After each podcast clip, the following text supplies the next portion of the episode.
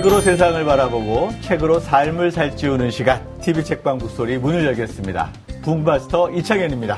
안녕하세요. MC 꿈나무 문학평론가 허입니다. 네, 좋은 책을 맛있게 소개하는 책익지라 이가입니다. 좋은 책만 쏙쏙 골라 소개하는 책소남 박태근입니다.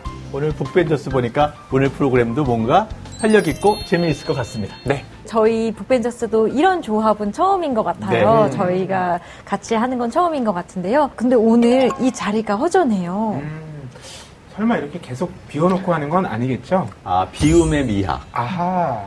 저는 아니고요. 오늘 특별 게스트가 있습니다. 아, 특별 게스트 모시기 전에 저희 어, 먼저 북소리에서 빼놓을 수 없는 코너죠. 시민 북밴부터 만나보려고 합니다. 과연 어떤 분이 나올지 영상으로 만나보시죠. 네. 그거 나만 불편한 거 아니었네? 어, 나만 이런 게 아니었네? 어, 정말 힘드셨겠어요 하면서 이제 서로 위로를 해주고 약간 좀 소통의 장 같은 느낌? 네, 안녕하세요. 북소리 시청자 여러분. 저는 사무실 작가 김효은이라고 합니다.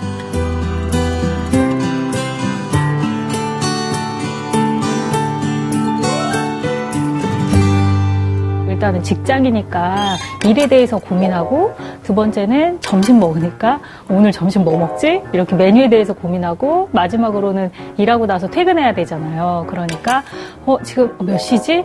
이렇게 시간을 막 이제 퇴근 시간을 가늠하면서 이렇게 세 가지만 고민하는 것으로 충분하다 이런 생각에서 삼우실이라고 지었어요. 여기 보면은 이건 이제 대팔 대- 주식회사 대팔 기획이라는 온라인 마케팅 회사예요. 여기가 이제 20대 후반의 조용희, 이제 웹툰의 주인공이죠. 이 사람은 주- 용희는 꼰대에게 당하면 반드시 갚아주는 성격이고, 이제 구 대표는 회사의 대표인데 50대 이제 중후반의 남성이고, 그 이제 꼰대 마인드를 버리지 못하고 직원들을 굉장히 좀 약간 착취하는 듯한.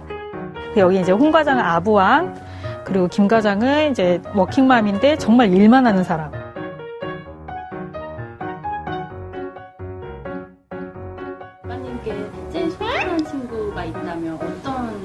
용이죠, 용이. 용이 정말 소중하고요. 제가 생각해도 막, 아, 진짜 멋있다. 나도 이렇게 해야지 하는 생각이 들 정도로 가끔은 진짜 멋있는 것 같아요. 이 캐릭터가. 거의 이제 실화에 바탕을 두고 있고요. 한 40화쯤 됐었나? 그때부터 이제 독자들 제보 받은 거 바탕으로 이제 웹툰을 만들기 시작했는데요.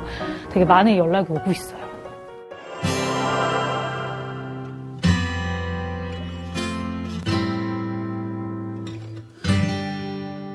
내가 굳이 얘기 안 하면 아무것도 안 바뀌더라고요. 계속 반복이 되는구나. 그러면 뭐라도 표현을 하긴 해야겠구나. 그래서 좀 표출을 해야겠다고 생각을 하고 노력을 하고 있어요.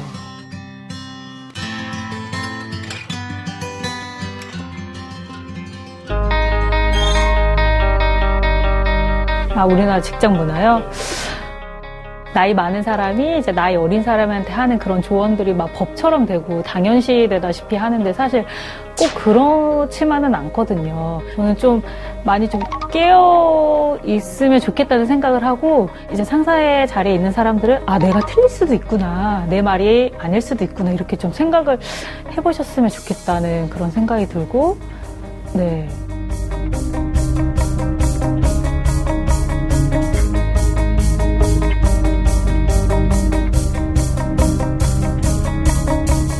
누군가가 야, 쟤 왜 저래? 이렇게 말할 때가 있잖아요. 만약 그 쟤가 어, 그냥 단순히 쟤한 명이 아니라 야, 쟤들이 왜 저러지? 이런 질문으로 다가오면 잘못은 그 쟤들한테 있는 게 아니라 그 상사에게 있구나. 이거를 사실 인식하게 될 수 있는 첫걸음이 될 수 있다고 생각을 해요. 그래서 그런 쟤들의 쟤를 담당하셔가지고 또 조금씩 이제 용기 내셔서 예, 잘못된 거 있으면 좀 바로잡고 그렇게 하면 좋을 것 같다는 생각이 들어요.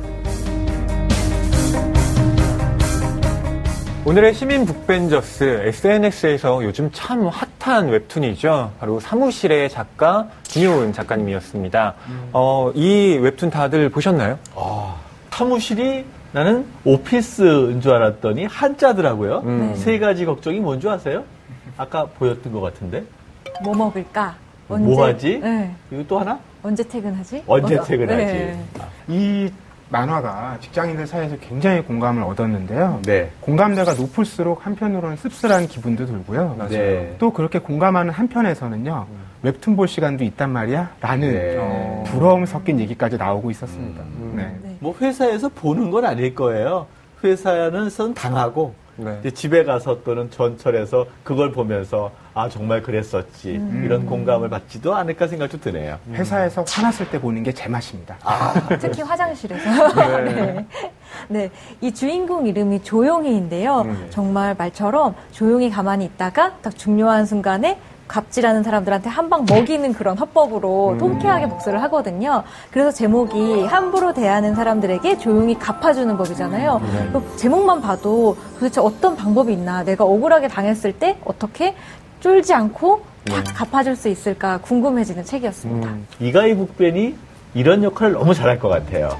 저요? 네. 저도 하려고 하는데 네. 근데 막상 그 앞에서 사실상 두근두근두근 막 이러면서 말하기 전에 쫄잖아요 다들 직장인들은 거의 그런 것 같아요 근데 여기 나오는 에피소드들을 보면 뭐 구두를 닦아오라고 하든지 아니면 본인 가족 여행 가는데 제주도에 맛집 뭐 있는지 좀 찾아보라든지 원래. 네, 그렇게 부당한 일을 당하면 딱 말할 수 있으면 좋겠는데 네. 되게 소심하게 저저 이렇게 말을 하게 되는 게 현실인 것 같아요. 네. 이 만화를 보면요.